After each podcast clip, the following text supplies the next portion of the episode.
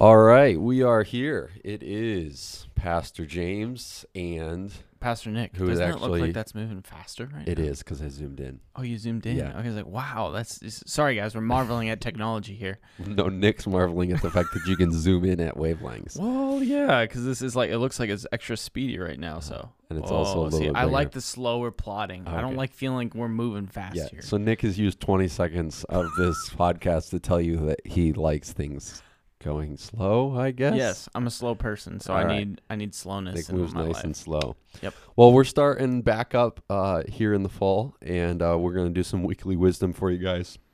And Nick's uh, had a great idea about batching stuff uh, together, kind of thematically. And so we're going to Mhm. be talking about our phones because, right. almost in a sense, who doesn't have one probably at this point? That's right. So for September, the month of September, kind of as you guys get back into the school rhythm, I wanted to emphasize um, phones and smartphone usage. Um, I'm sure you've maybe had conversations with your parents about this, but I just wanted to, you know, kind of throw in my uh, thoughts and ideas about this.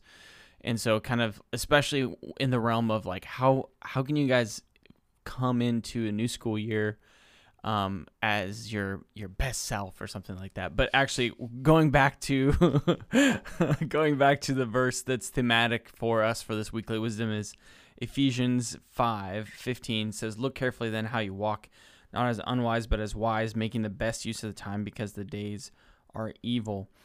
And it's just a reminder that we want to use our time wisely. Um, and even reading a book recently, James and I did called "Redeeming Your Time." We just want to make sure that um, as followers of Christ um, who have a limited time uh, to glorify Him and spread the good news about Him, we want to use our time wisely. And our phones are kind of unavoidable at this point. So how do we how do we use them well?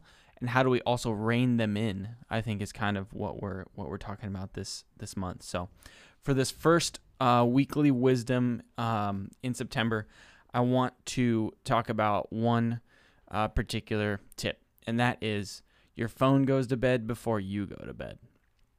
So, what's that mean? That means you put your phone away, um, at least I would say 30 minutes. Um, some minutes may be better than no minutes for some of you, but at least 30 minutes, ideally an hour before you go to bed.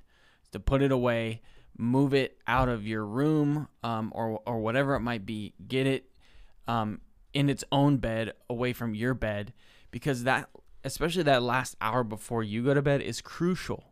It's crucial for you to wind down. You don't need to see the newest social media posts that your friends put out there. Um, and especially if you weren't there and then have the anxiety rush that that would bring right before bed, you don't need to see what's happening on all the news um, and social media platforms. That can wait until the morning. It really can. And in fact, when we try and pull away from that, it shows us just how dependent and addicted we are to those things. So, reserving that space at the end of the day to just put the phone away, let your thoughts wander, work on something, I think would be super valuable for you. Your phone going to bed before you go to bed. Not only will it help your sleep, I think, but it'll also help your anxiety levels um, as you wind down for the night. Yeah, so let's talk logistics, right? So, what do you when you mean phone to bed? Can it be kind of on my nightstand as you've been reading? Do you think that's too close, like, or does it need to be in another room? Kind of when I'm putting my phone to bed, uh, where do, where does it need to be? Well, so um, for some time in my life, I had it completely out of my room, and I just used a physical alarm clock to wake me up in the morning, and that worked. Um, but kind of what Taylor and I have done is modify it. We still have those physical alarm clocks that we wake up to, um, but I also set an alarm on my phone, and the phone is in a bucket at the other end of the room. And I put it in that bucket at the end of the night to signal that I'm done with it. And then I go get into bed, and it's at the other end of the room. And partially what that has done is if there is something now i have a notepad next to my bed too generally that i can write thoughts down of like oh i need to grab that for for work or you know oh i need to re- remind myself to check on that the next day. Because that will ha- that's what happens when you give yourself space. All those things that were working in the background they pop up. And so i sometimes will write that down or i'll just walk over to my phone add it in my note taking app and then put my phone back, and walk back. Yeah. So again, Nick has put it in a difficult place to get at, and so he's put it to bed. And again, we're t- saying that there's positive reasons for doing this, right? You're going to Mhm. probably sleep a little bit better. Mhm. Now, what are some negative feelings that you think you'll f- they will feel as they first try to do this? um, a feeling of missing out, um, just like a feeling of where my hands at, and kind of not like your phone is not in your pocket or next to your bed. If it's if it's if that's something that that you're accustomed to at night, um, and and uh, the other thing is too, and the benefit of this is when you wake up in the morning, it's not the first thing you grab and see what the night has brought you. You know what I mean? So I think the the feelings that you'll have are, are, are, are anxious feelings maybe. You're not sure how what to do with this boredom right? I mean so we're accustomed to so accustomed to just pulling out our phone in any moments of space and gaps.